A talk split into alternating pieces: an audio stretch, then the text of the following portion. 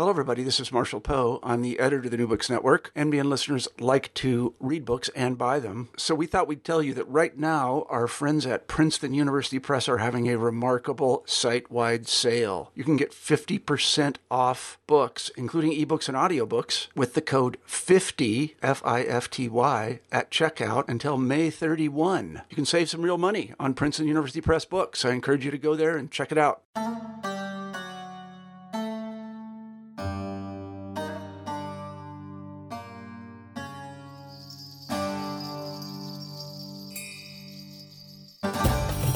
Hello, everybody, and welcome back to New Books in Central Asian Studies, a podcast channel on the New Books Network. I'm Nick C., the host of the channel. Today, we'll be talking to Professor Richard Foltz about his very new book, A History of the Tajiks Iranians of the East, published by I.B. Tauris.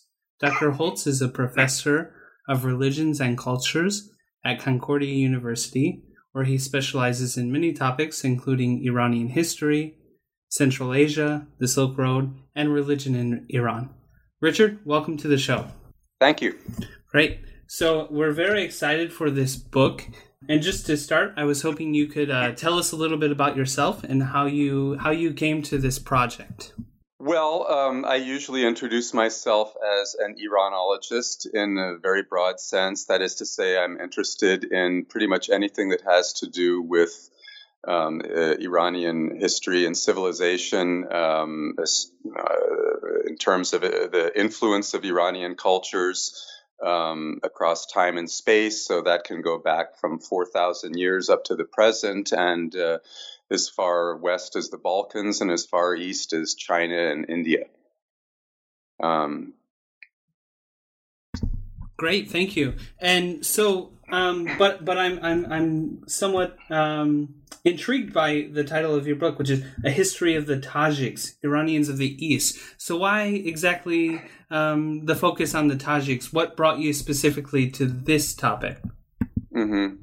Well, um, uh, implicit in the title is an argument um, because there's uh, quite a bit of debate and discussion over what the meaning of Tajik is and who the Tajiks are, um, and not just amongst Tajiks themselves, but also uh, amongst scholars. So I thought in the first instance that um, uh, it would be useful to try to bring a bit of clarity to that to that very uh, basic issue.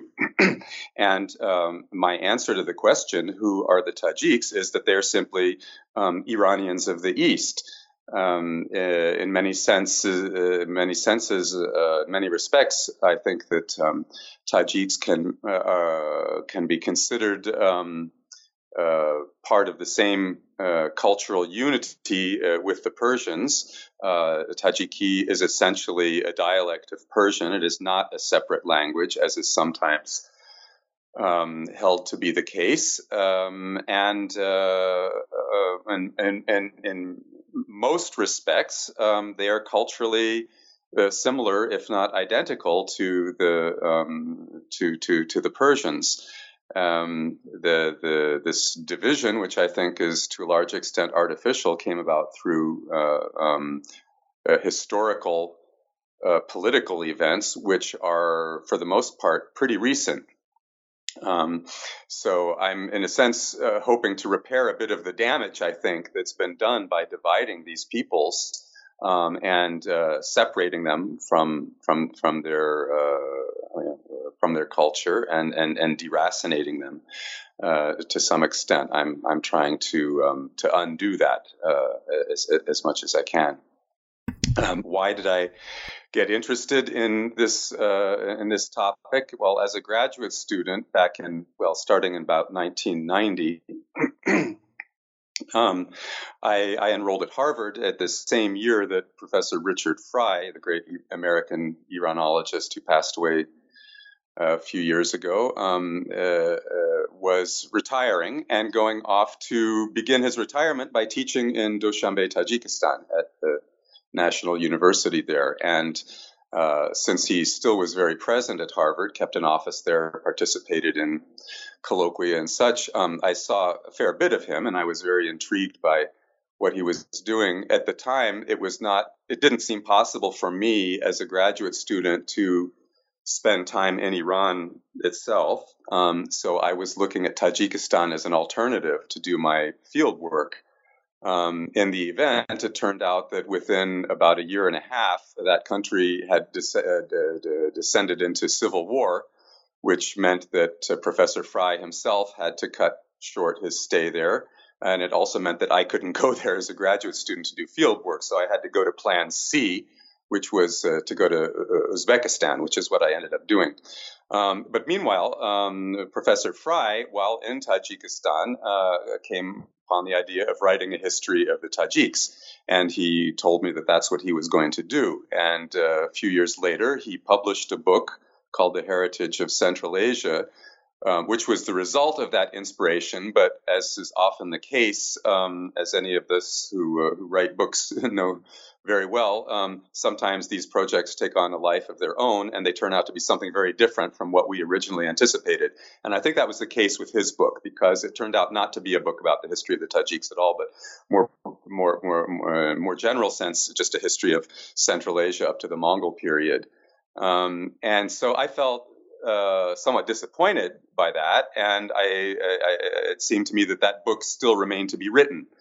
Um, this was an aspect of the Persianate world that I thought had received uh, entirely inadequate attention um, within Western scholarship, at least. Um, and uh, somebody ought to do it. Um, uh, and uh, for the next 20 years, nobody did. Uh, and uh, eventually, in 2016, I was invited by Professor Touraj Daryaee, who heads the Iranian Studies program at University of California, Irvine, uh, to give the inaugural lectures um, in a new series that had been endowed by the Semnani family in honor of Richard Frye. Um, and uh, so that sort of spurred me to look back at his career, at my relationship with him. And um, it occurred to me that uh, a way to frame his career was, uh, in fact, that one could say that he uh, began and ended it as, as, a historian of the Tajiks, because his, his first project as a graduate student, uh, as you may know, was to do a, um, a critical translation of uh, Narshahi's uh, History of Bukhara, 10th uh, century work. which he subsequently you know, uh, published after getting his PhD. Um, and so that, in a sense, was could could be considered a kind of landmark for the origins of Tajik culture. Um, and then uh, this book on the heritage of Central Asia at the end, uh, again coming out of his inspirate his his his his retirement, uh, teaching uh, in Dushanbe and and and his uh, ambition to to write a book on the Tajiks. So so that was certainly a thread throughout his long career. He did quite a bit of work on the Sogdians and, and the Sogdian language um, Sogdians, of course, being the principal ancestors of the Tajiks. So um, I, th- this is uh, the approach that I took in my in my in my lecture um, at, at, Irvine in his in his memory to sort of present him as uh, as a historian of the Tajiks, and that in turn sort of um, revived the question in my mind of you know when is somebody actually going to devote a monograph to that, uh, and uh, I thought, well, maybe maybe I could do it. Um, so that's that that that was my inspiration, and as a result, I uh, dedicated the book to Professor Frye's memory because he was, after all, the, the, inspiration for it in the first place.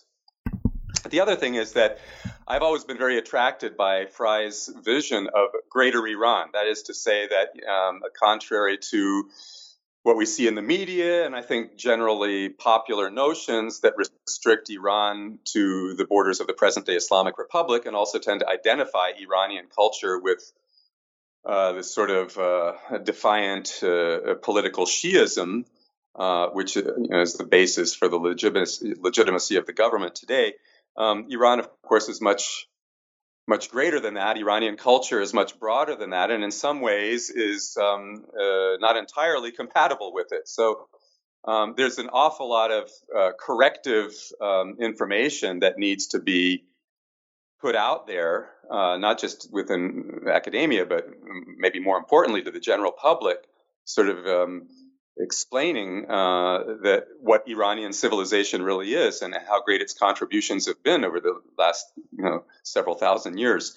Um, and and I think Frye's vision of a greater Iran, I'm not sure whether he was the one who coined the term or not, but certainly the, the idea characterized his career that he was a he was a scholar and a and an advocate promoter of Iranian civilization in the broadest sense, um, and he was very very uh, active in highlighting for Western readers um, the great contributions that uh, individual Iranians have made to you know, the, the, the, the, the heritage of um, of world culture in general. So I, I, I, have always been inspired by that and um, hope to uh, take up that mantle to you know, whatever extent that I can um, in my teaching and research. Uh, so certainly, I think that it, it's clear anybody who looks at my uh, you know, what, what, I've done in the last uh, 25 years or so that um, that that this is very much what underlies my approach. Uh, I'm looking at the the broad uh, Iranian world in the broadest sense. I've worked on Kurds, uh, uh, uh worked on Tajiks. I'm working now on Ossets of the Caucasus. Um, so these are all not Persians, strictly speaking, but they are Iranians. Yeah, thank you for the answer. That's that's uh, that's a really uh, interesting and helpful story, and I'm sure our, our, our listeners will agree. But one one other thing I, w- I want you to explain for our listeners before we jump into the content of the book. So you you mentioned being in Dushanbe, you mentioned being in Samarkand, which is actually in Uzbekistan. So um, I guess could you could you briefly des- describe in today's world, where where do Tajiks live? Are they just in Tajikistan? Are they also in Uzbekistan? Could you um, provide a little bit more context for our listeners who might not be familiar with? Um, maybe they know where Tajikistan is, but that might be the, the limits of their knowledge. Yeah. So, yeah. Yeah. Well, again, I think in a general sense, I might characterize Tajiks as simply being Eastern Persians. I mean, they speak the same language as the Persians um, and have essentially the same culture, with the exception that um, they are mostly Sunni Muslims, whereas about 90% of Persians today are, are, are Shia. But um, Iran only started to become Shia in the 16th century, and it, I don't think it became really Shia on the popular level until the end of the 17th century. So, and and, and even as late as uh, the middle of the 18th century, um, uh, Nader Shah uh, uh, in the 1740s um, uh, was able to um, reincorporate Samarkand and Bukhara and Herat and these uh, uh, historically Persian cities into um, once again into the his Iranian empire. So, so it's only been a little more than 250 years that the eastern uh, Iranians that we call Tajiks uh, have been separate from the Persians. And in historical terms, that's not a very long time. Um, the, the, the, term Tajik has undergone quite a few um, transformations uh, in meaning over the last 1500 years or so, as I outline at the beginning of my book.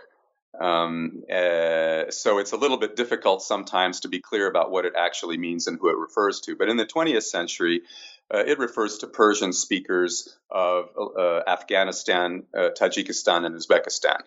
Uh, and of that population, I would say, and again, it's it's hard to know exact numbers because the censuses don't reflect this uh, accurately. But I would say that probably the uh, Tajiks of Tajikistan represent maybe one quarter of that of that population. Um, there's probably twice as many Tajiks living in Afghanistan, and possibly twice as many, or even more, living in Uzbekistan.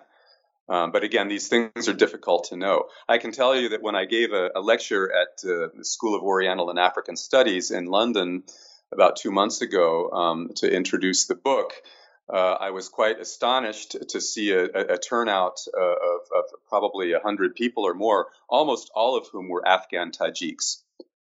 Uh, so somehow word got out on the Afghan Tajik social networks that this book was out and that there was going to be this lecture, and they all turned up and they were just overwhelmingly enthusiastic. They presented with, me with a medal and all kinds of things. So um, uh, uh, uh clearly, for them, uh, Tajik identity is something that's associated with Afghanistan.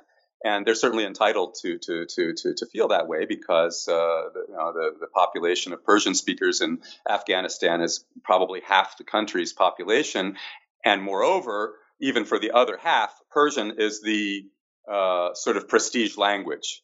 You know, I mean, the, the, the, the, the things that go on that matter in Afghanistan are conducted in Persian, not Pashto or any other language.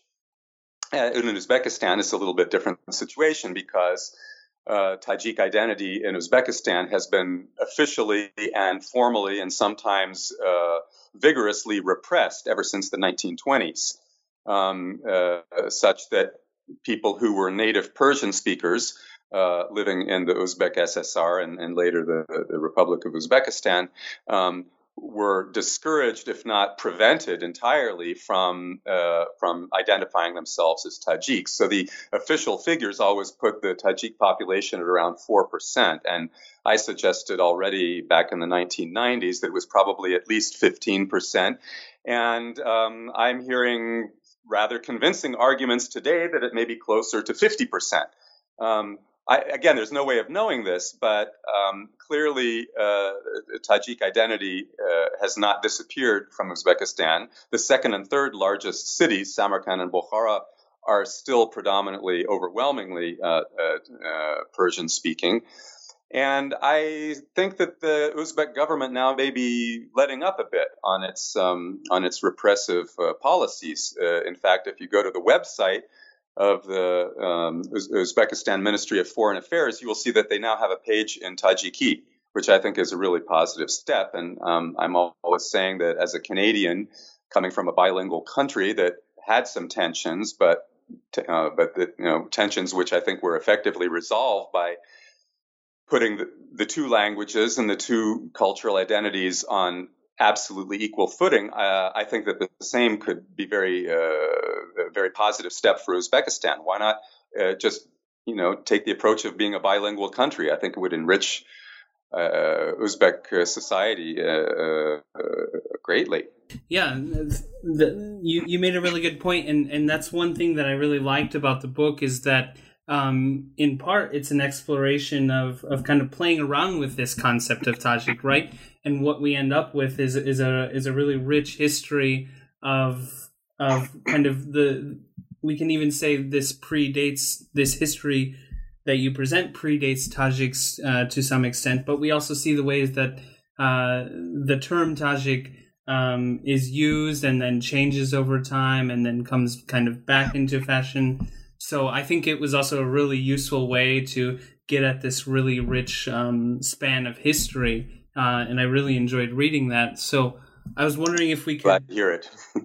I, yeah, I was wondering if we could um, kind of uh, start from the beginning and move quickly because it's a it's a lot of history, but uh, chronologically through the book. And what we start with is is in your first chapter is the prehistory of the Tajiks. So I was wondering if you could explain explain where did um where did these uh, ancestors to the Tajiks, the Eastern Iranians, come from? Um, when did they come to this area, which we know now as you know Tajikistan or even um, yeah east of the Iranian Empire um, or Persian Empire? Um, where did these people come from, and, and what kind of time frame are we talking about? Yeah. Well, of course, it was part of the Persian Empire. Um, uh, this region was part of the Persian, em- several Persian empires, uh, Achaemenid, Parthian. Well, Parthians weren't Persians, but um, and uh, Sasanian empires all included much, if not all, of um, the areas where Tajiks now live. Um, but prior to that, yes. I mean, any, any starting point in history is necessarily arbitrary. We just have to pick a moment and say that's our starting starting. And then if we're responsible, I think, then we have to assume the responsibility of making a case for why we have chosen this point and not some other point as our arbitrary starting point. Um, so, I mean, if you were going to write a history of Tajikistan, you'd probably have to start in 1924 uh, if you're going to, uh, but you might say, well, I'm going to start uh, you know, with the first appearances of the term Tajik. Well, that comes from you know, pre-Islamic times in the Sasanian period. This term existed, didn't mean the same thing that it means now. Um, but because I am treating the Tajiks as Iranians, uh, as an integral part of the Iranian world, uh, who share a common ancestry with all Iranians everywhere, um, I thought that um, it would be appropriate to begin the narrative um, with the earliest place and time that I think a case can be made for arguing the existence of a distinctively Iranian identity. And so I picked the Sintashta culture of the southern Ural Mountain region in western Siberia um, for the period uh, from around 2200 BCE to around 1800 BCE, a period around 400 years um, that was uh, characterized by this culture that was named by Soviet archaeologists in the 20th century based on their material um, uh, record in, uh, in, in archaeology. Uh, that I, identifies them as a specific culture. And I think that most um, scholars of, of, of, of, that period um, uh, would be comfortable at this point um, identifying these people as proto Iranian speakers. Um, uh, uh, the, the and, and and and even even more, I think that we can be fairly confident that we know the, the, the term that these people use to identify themselves. I think that they called themselves Arya, uh, which seems to have meant we, the noble people uh, distinguishing themselves from their neighbors, whom they saw as not being noble. This is pretty common in linguistics. You see, people, you know, people identify themselves as being superior to their neighbors in some way. Very often, the, the term for foreigner is a term for somebody who can't speak or can't speak properly. So, you know, barbarian in Greek comes from barbar, uh, the uh, Arabic term for Persian. Ajam means somebody who can't speak properly. Uh, Slavic word for German. Niemitz means somebody who can't speak. So this is pretty common. Um, and uh, so this term Arya, of course, gives us Aryan. Uh, so the um, linguistic world tends to refer to these people as Aryans or Proto-Aryans uh, or um, sometimes um, Indo Iranians, because, of course, the Aryans were nomadic to a large extent. They spread over a vast territory from uh, Eastern Europe all the way to China and eventually into northwestern India, where they over time asserted themselves as the new elite. Um, we all know, know, about the caste system and uh, you know the, the um, the, the, the, migrations of the Aryan peoples into um, the Indian subcontinent. Uh, during the second millennium BCE, um, so of course, all uh, so, uh, and we know, of course, that uh, Sanskrit uh, and uh, the um, language of the Avesta, um, the sacred text of the Zoroastrians, is, very close. Um, so the Avesta and the Rig Veda were clearly composed at a point very, very shortly after the split amongst the tribes who migrated onwards towards India and those that migrated towards the Iranian plateau and Mesopotamia, um, which we place somewhere around the middle of the second millennium BCE.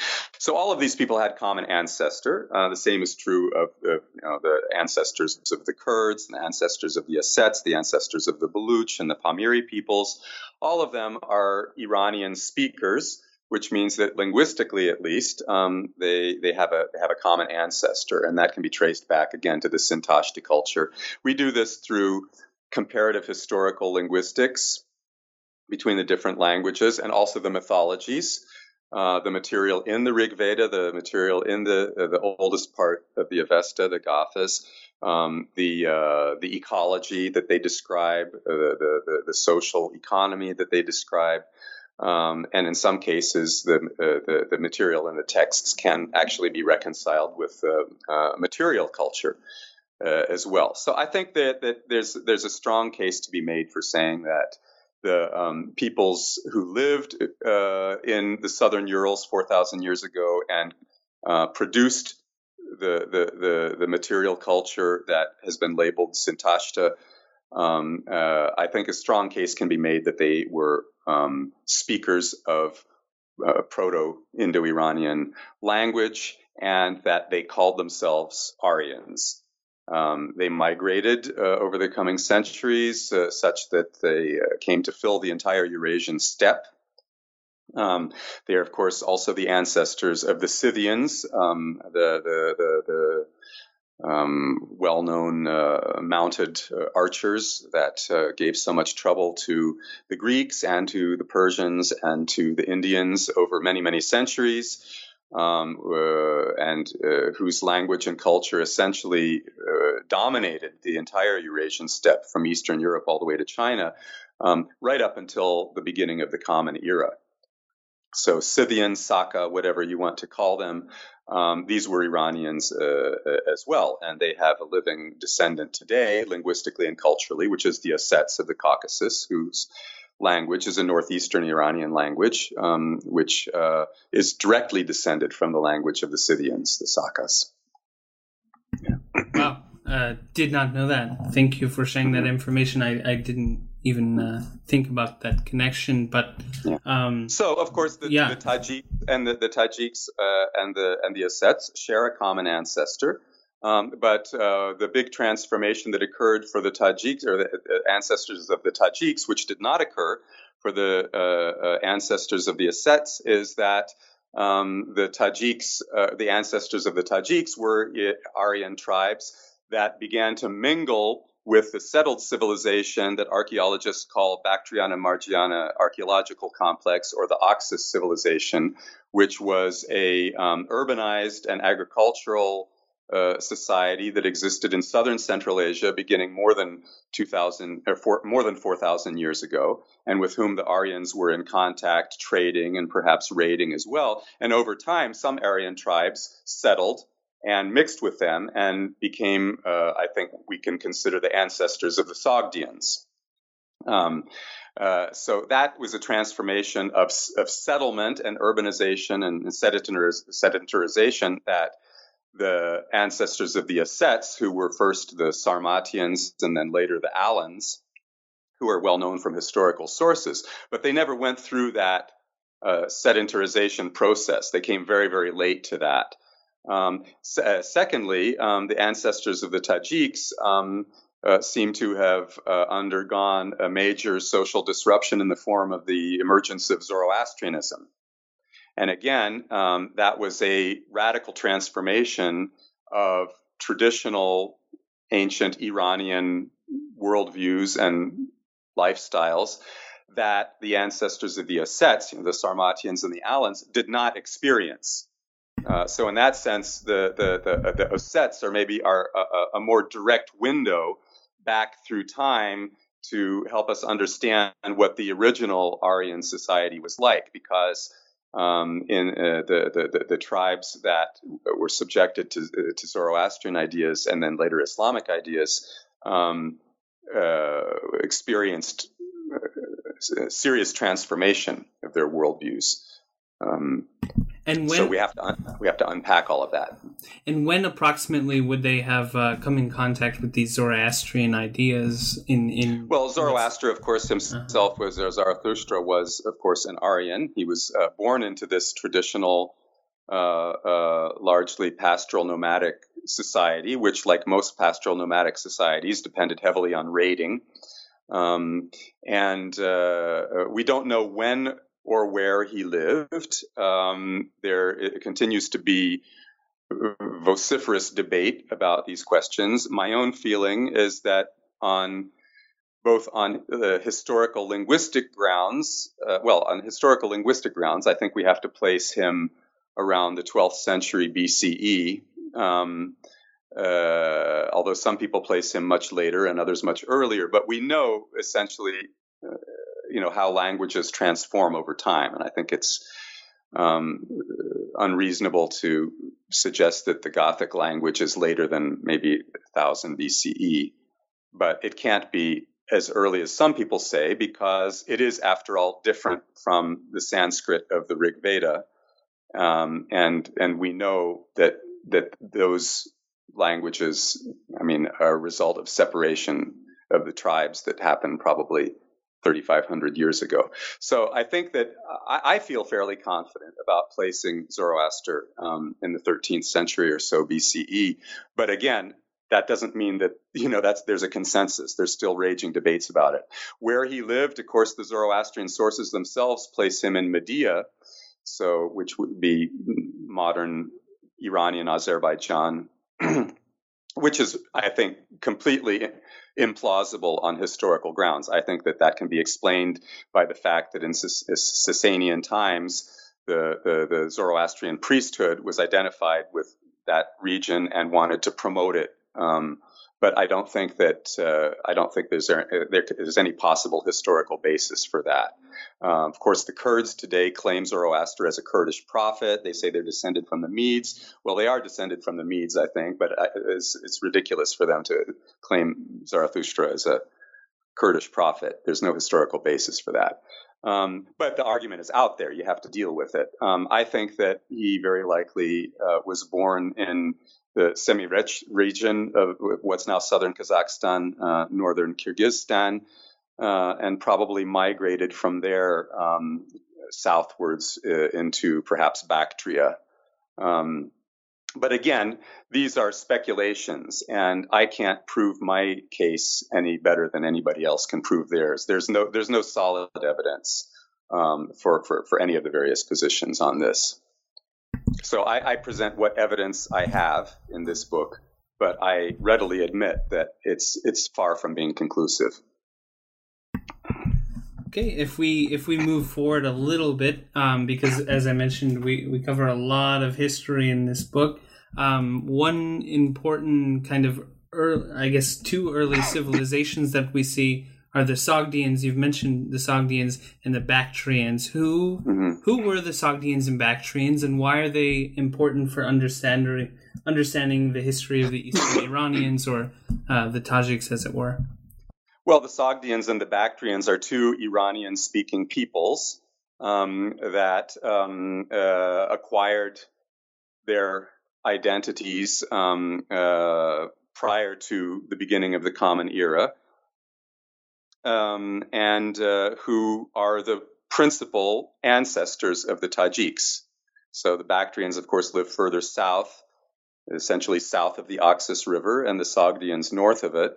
Um, the Sogdians, again, were, I think, a blend of these migrating nomadic Aryan tribes with the settled uh, uh, uh, culture that we call BMAC or the Oxus civilization. We don't know what language they spoke um, because they haven't left us any written records that we're aware of. They were very closely connected with the Elamites um, in uh, southwestern Iran and with the Indus Valley civilization in what's now Pakistan. But we don't know if they were culturally and linguistically connected with them or they just were related through trade. Um, it has been speculated, I think, um, convincingly uh, by Michael Witzel in particular, that uh, uh, that that the um, influence of the BMAC culture on the Aryans who settled amongst them can be seen in the term in, in terms of loan words from what must have been the BMAC language. So, for example, the the the, the modern Persian words for camel, uh, brick, and wheat, for example, um, are all uh, suggested to be loan words from whatever the BMAC language was. Uh, and, and, and this is reflecting the fact that these nomads did not keep camels. Uh, they did not grow wheat and they did not build with bricks. They built with wood when they did build. Um, so the, the, these loan words would be um, a reflection of the kinds of um, uh, mutual influences that, that, that that were part of this emerging synthesis of civilization, which comes to constitute um, the Sogdian culture.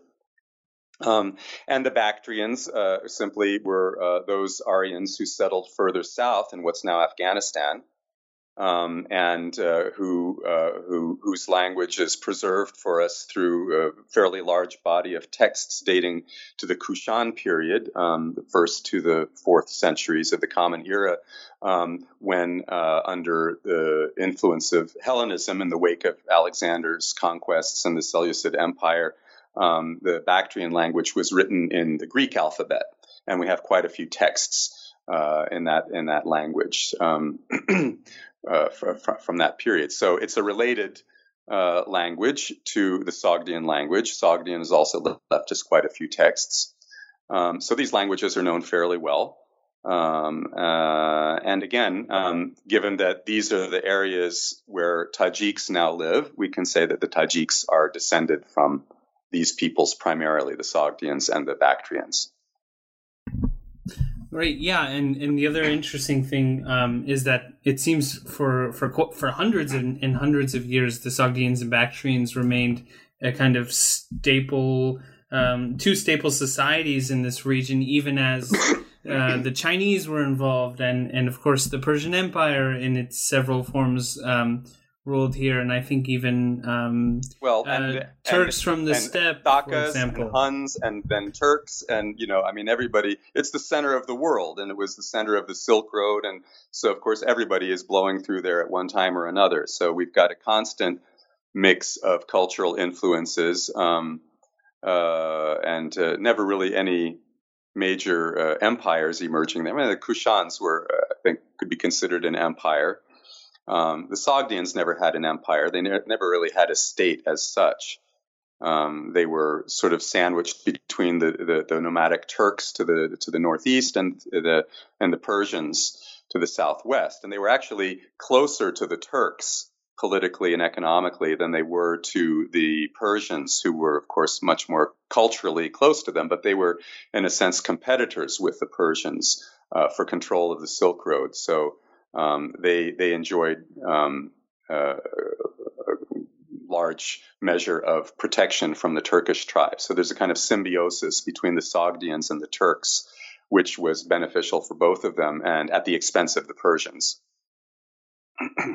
and and that remains true that about the Sogdians and Bactrians until um, the kind of um, introduction of Islam into yeah until the Arab into conquest. the region. So could you talk about that? How do we end up with the Samanids?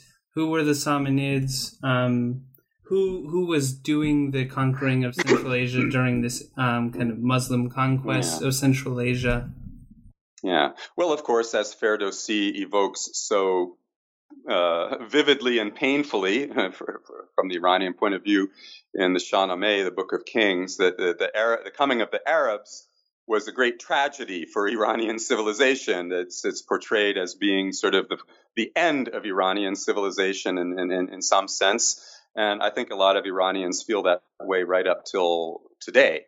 Um, so that the Arab conquest is seen as a great, a great national tr- tragedy uh, for the for, for, for, for, the Persians. Of course, it's a good deal more complex than that, but um, uh, but uh, it's it's true that at least on the surface, um, the first century and a half or so after the Arab conquest seems to have driven Persian culture underground. I mean, we don't have um, Persian language sources from that period, and Arabic language uh, becomes the uh, the elite language of the of the expanding Islamic civilization. What is sometimes not recognized sufficiently is that the expansion of the Arabic language and what is often, I think, to some extent mistakenly identified as Arab culture um, was, was, was actually done by Persians. I mean, the first Arabic grammars were written by Persian grammarians because they had to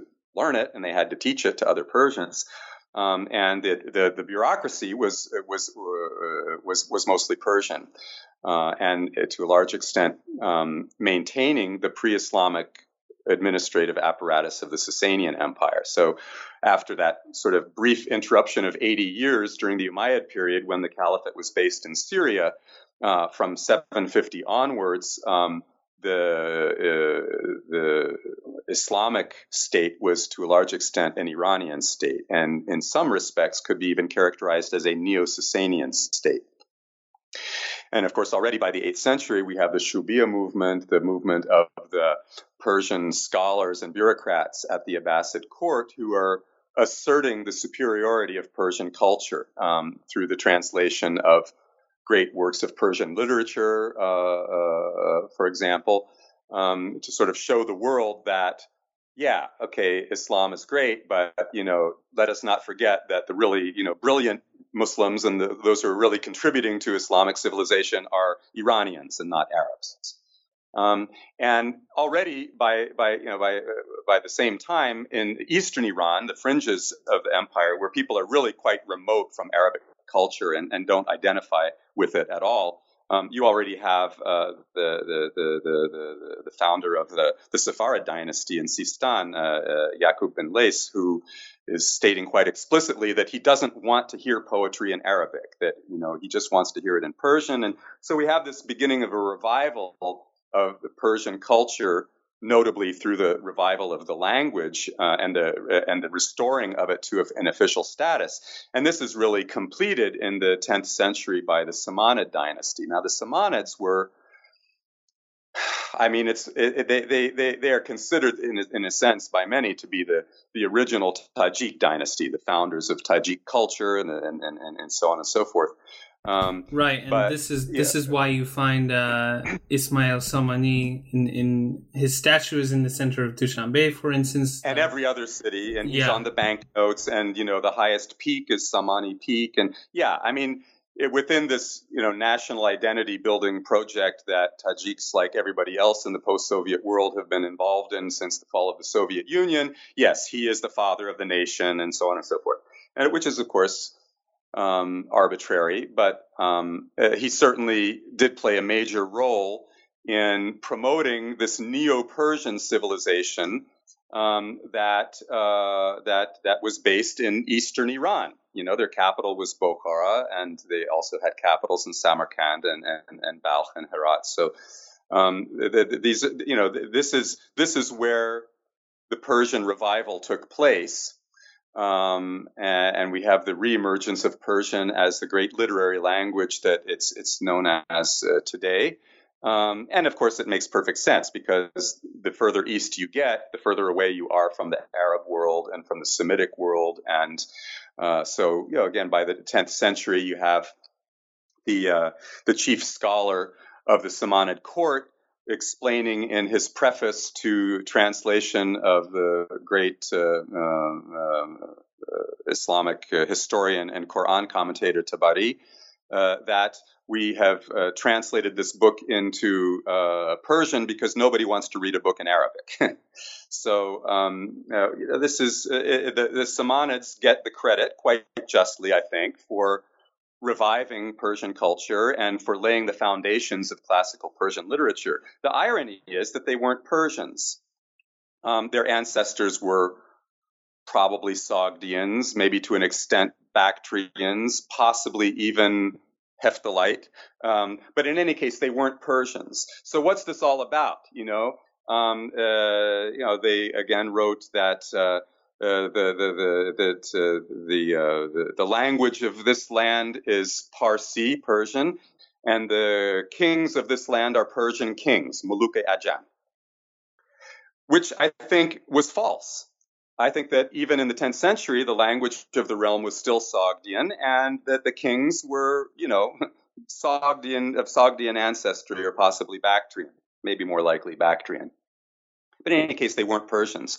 And I think that this assertion by the Samanids at the official level probably can be attributed to their ideology of, of, of trying to position themselves as the legitimate successors to the Sasanians. Because after all, the, their, their rivals were the Abbasids in Baghdad. And, uh, the, and, and the Abbasid empire was essentially, as I have argued, a neo-Sasanian state in many respects. In most respects, it was a neo-Sasanian state.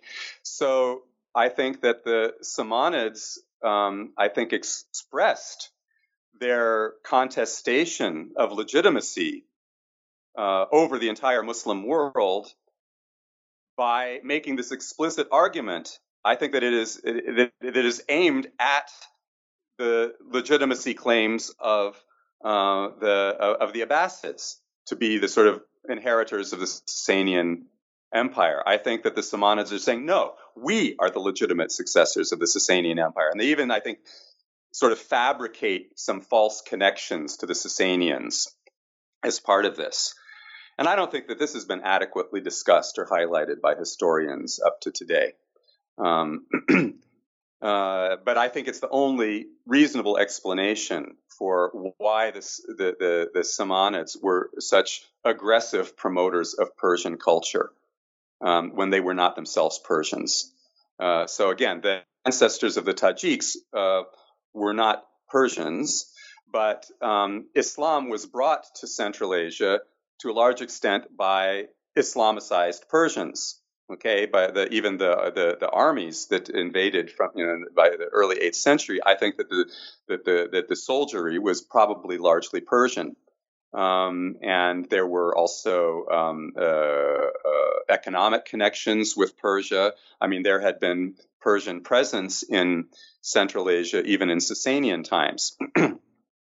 and because, and I think that the adoption of Persian by Sogdian speakers, which was probably completed by the 11th century or so, although there is a Sogdian dialect that's still spoken in Tajikistan in some areas called Yaghnobi.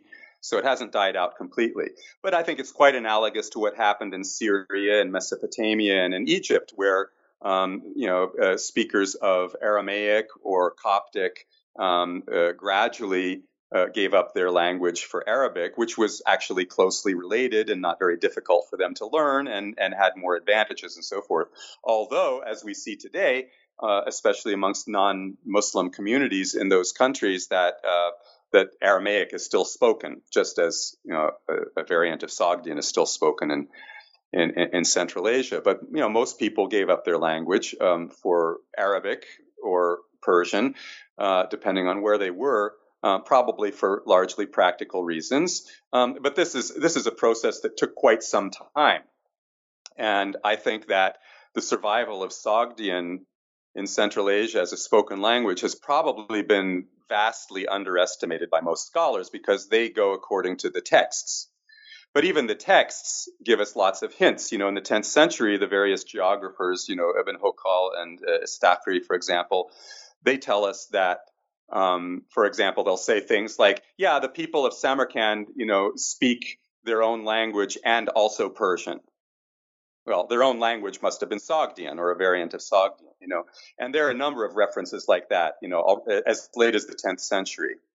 So, and I think that it, it, it makes more sense. People don't just do a massive linguistic change overnight or within a decade or two. It takes centuries.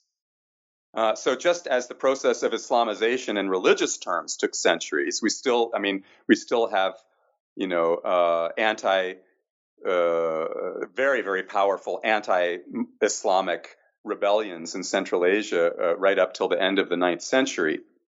Um, I think we have. Um, I think that there's a, a strong uh, evidence of linguistic survival as well. Um, that in the 10th century, I suspect that a, a, a, significant proportion of the population in Central Asia still spoke Sogdian. But by the 11th, 12th centuries, I think, yes, Persian has completed the, the, the, the process of, you know, imposing itself.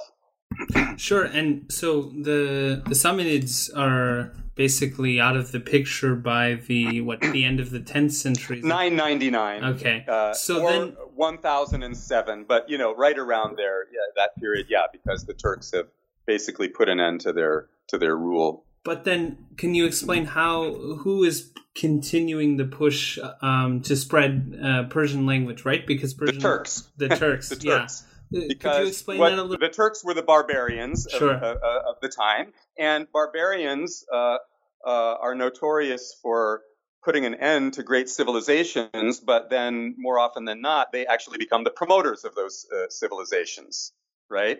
Uh, and as as sort of upstarts and newcomers, uh, the Turks, like similar peoples, you know, you can say the Goths in the fifth, fifth century Rome, for example, um, became major champions of the of the culture of the civilization that they have just, just overcome. So you win legitimacy by showing yourself to be civilized. Well, how do you show yourself to be civilized? You do it by showing that you can speak Persian, that you appreciate Persian food and music and, and clothing and customs and everything else. This is how you show you're a civilized person, right? So the Turks became the principal promoters of Persian culture in Central Asia, and not just in Central Asia, because uh, Turkic dynasties came to rule in Iran and India, uh, where again they were they, they were promoting Persian culture. I mean, the Mughals, who were the wealthiest, most powerful uh, state in the world by the end of the 16th century, um, were, uh, were were a state established by ethnic Turks from Central Asia, from Fergana region and Samarkand, who migrated to India and established this empire. Um, where the elite were Turks, but the language was Persian, and the culture, the court culture and the elite culture were Persian. And in fact, there's more Persian literature produced in India than there is in Iran, um, because India has you know, been under so much cultural influence, uh, Persian cultural influence for you know, good, well, for most of the last thousand years.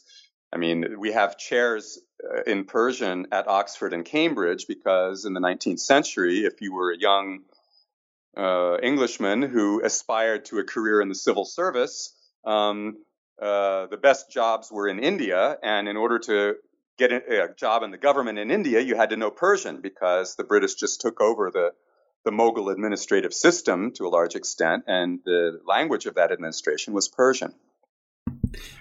And yeah, and I had a question actually about um, um, this kind of idea of Persian being the, the court language. I mean, we're talking about for hundreds and hundreds of years because I've often read it mostly in, I would say, Russian scholarship um, on Central Asia. The kind of narrative you hear is that the, the Tajiks or the Persians were kind of always the cultural elite and that they were always in opposition with with the the Turkic nomads. But do you find that?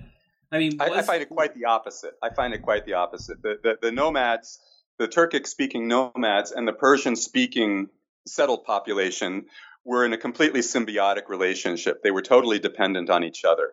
And even during the 900 years that um, that Central Asia was under the rule of Turkic speakers. Those Turkic speakers were utterly dependent on the Persian speaking bureaucracy and the religious elites and, the, and, and, and institutions, um, which were uh, part of the Persianized Persianate culture. And a very good example of this is that the last Emir of Bukhara, Emir Alim Khan, who was kicked out of Bukhara in 1920 and went off to spend the rest of his life last 20 years of his life in Kabul in Afghanistan, he wrote his memoirs in Persian.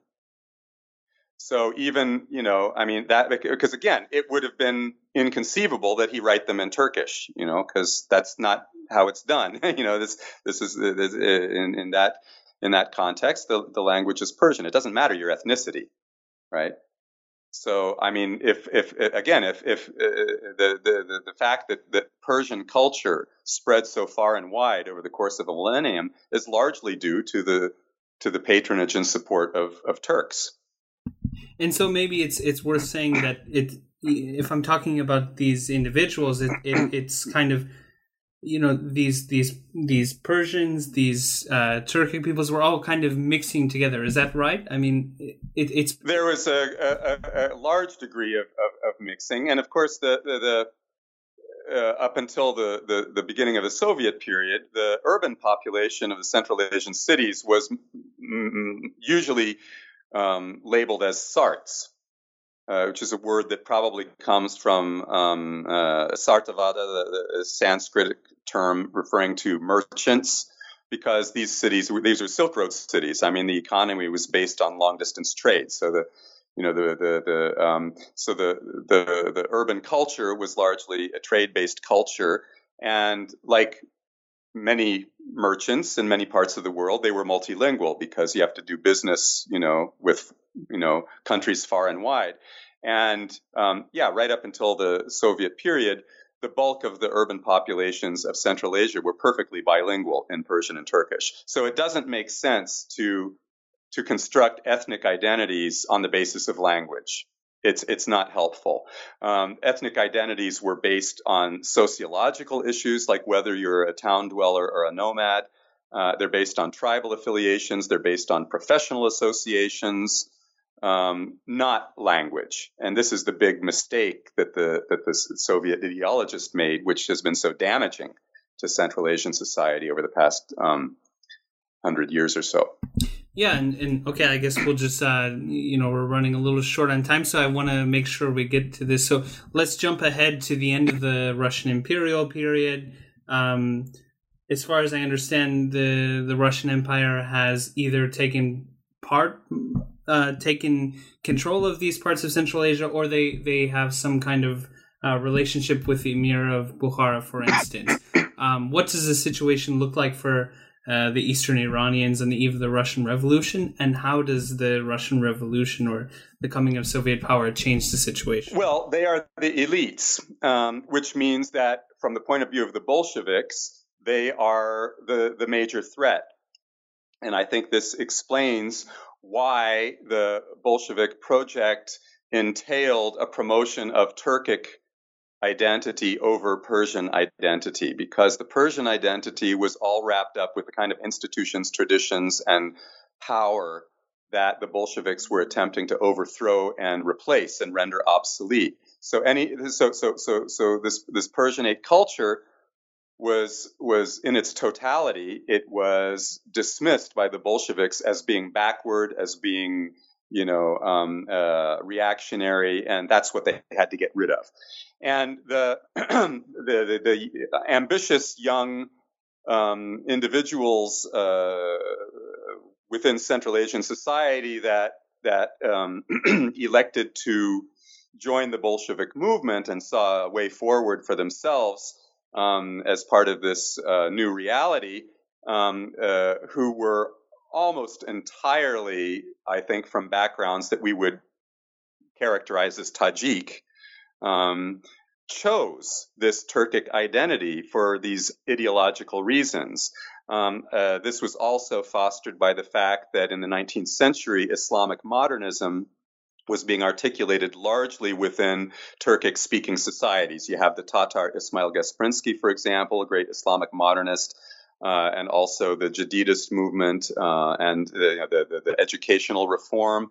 This was all being done in Turkic speaking parts of the Muslim world. Istanbul was a great center for Islamic modernists. Um, so it was very easy to, you know, it, it, when, when the, the decision was taken by the Bolsheviks to create these new national identities based on language, then it became quite convenient and in a way natural to promote a kind of the kind of modernism that the Bolsheviks were advocating through Turkic rather than through Persian, which was associated again with the very traditions and institutions that the Bolsheviks were overthrowing. So the Tajiks were the great losers in this. Um, they were completely marginalized. And Tajiks today, Tajik historians tend to see the the, the early Central Asian Bolsheviks as being Tajik traitors. Again, I suggested that they could have ethnically be, been mm-hmm. considered Tajiks, but they made the choice to identify as Uzbeks mm-hmm. um, for what I think were opportunistic reasons. And, and talking... as a result, Tajiks were marginalized. They were left out of the picture. And you're talking here about um, Masov, right? Who, who... Masov is one of the scholars sure. who makes this argument, but there are others as well. mm and others have made this argument. It's mm-hmm. it's pretty much standard the standard line in Tajikistan today. But I think contrary to the standard line in Uzbekistan, the standard line in Tajikistan is maybe a little closer to reality. Mm-hmm. Um, and of course, the, the centers of Tajik culture were Samarkand and Bukhara, which were quite deliberately allotted to the Uzbek SSR. In fact, Samarkand was made the first capital of the Uzbek SSR, even though the population is Tajik speaking and it's still Tajiki speaking today. Um, so, uh, and even the great Tajik uh, intellectual and advocate of the Tajiki language and literature and so forth, Sadruddin Ayni, he stayed in Samarkand almost till the end of his life. He, you know, it was quite late that he actually moved to Dushanbe. So he was advocating Tajik identity from outside of Tajikistan. And do you get the sense that um, someone like Ayni uh, would have seen a problem with this? Because I've I've often too thought about this question of, okay, most Tajiks openly talk about the fact. I mean, proudly talk about the fact that Samar they they think of Samarkand and Bukhara as being their own. Um, do you think this would have been like a dilemma for someone like Sadruddin Ayni the fact that he's he's advocating a Tajik national identity but living in Samarkand? I can only guess that it was. I can't, of course, pretend to have insight into his psychology. He's been dead for a long time. Um, but um, I can only guess because he was a strong advocate of Tajik identity, and yet he was a product of this you know, pre-Soviet period, uh, which was a, a, totally bilingual intellectual elite uh, uh, tradition. So, I mean, uh, yeah, he grew up in a village outside of Bukhara, speaking speaking Tajiki, but he he he, learned you know Turkic and, and, and Arabic and Russian. So, um, you know, he, he was he was quite multilingual. So he he was free to choose his identity the way others like him were. And what differentiated him was that he chose to identify as a Tajik rather than as an Uzbek, like the way Feyzullah Khojayev and others ident- uh, identified. Um, and yet he wrote novels in, in, Uzbek as well. So he was perfectly comfortable um, in an Uzbek environment. Um, so it's, yeah, it's, he's a bit of a puzzle in a way. Um, he, I think, also bears a large brunt of the blame for helping divorce Tajiki from Persian, which I think was extremely harmful and which Tajik intellectuals today lament as a great um, blow to their identity and their culture, severing them from the broader Persianate world.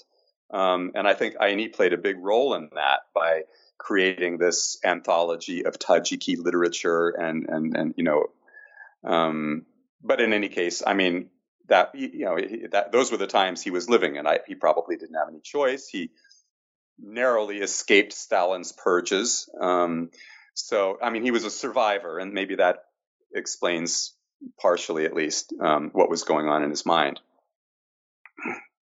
Sure, and and he would have known that many many people who he um, associated with uh, also faced a, a much more horrible fate. So it mm. you know of course. Um, it's interesting that you also brought up uh, kind of more contemporary Tajik poets, uh, especially from Tajikistan. Um, I was thinking uh, who are lamenting this this divorce kind of from Iran or mm. Iranian culture, because I was thinking of Laik Sher Ali, for mm-hmm. instance, is very popular yeah. in Tajikistan, and, yeah. and, I can think of some specific lines where he talks about this. Um, yeah, I guess we'll use that this moment. To, uh, let's talk about Tajiks today. You know, since the collapse of the Soviet Union, um, we know that in Tajikistan there was a very horrific and, and tragic uh, civil war.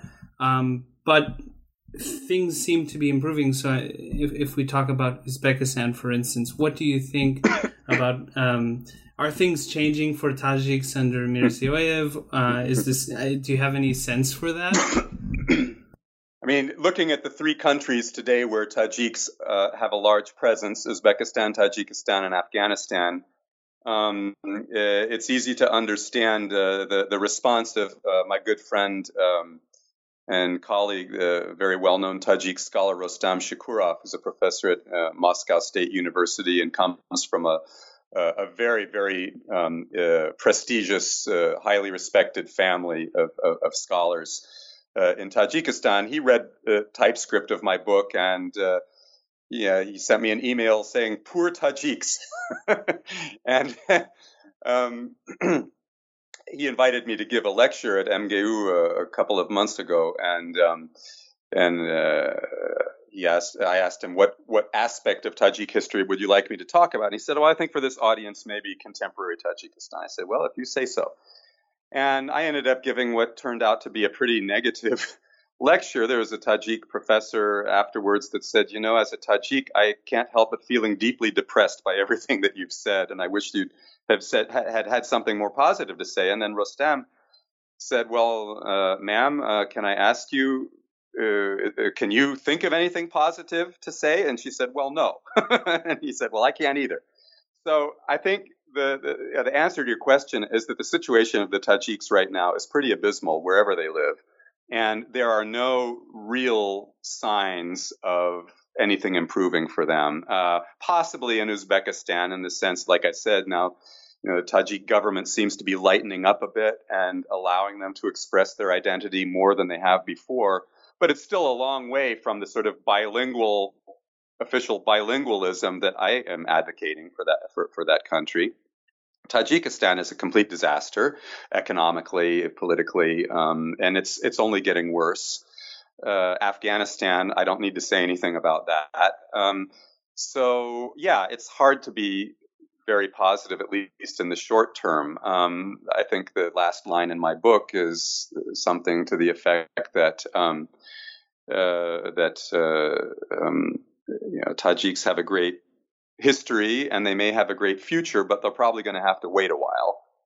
And in the first review that was published in Russian of the book by uh, my good friend Kamal Abdullayev, a very great uh, Tajik uh, modern historian, he said, uh, Professor Foltz says that we may have to wait a while. Well, we Tajiks, we are used to waiting. Yeah, thank you for that. Um, so, uh, thank you again, uh, Professor Foltz. We're very ha- I was very happy to uh, hear you talk about this book. It's a wonderful contribution to the field. I'm looking forward to see how others respond to the book.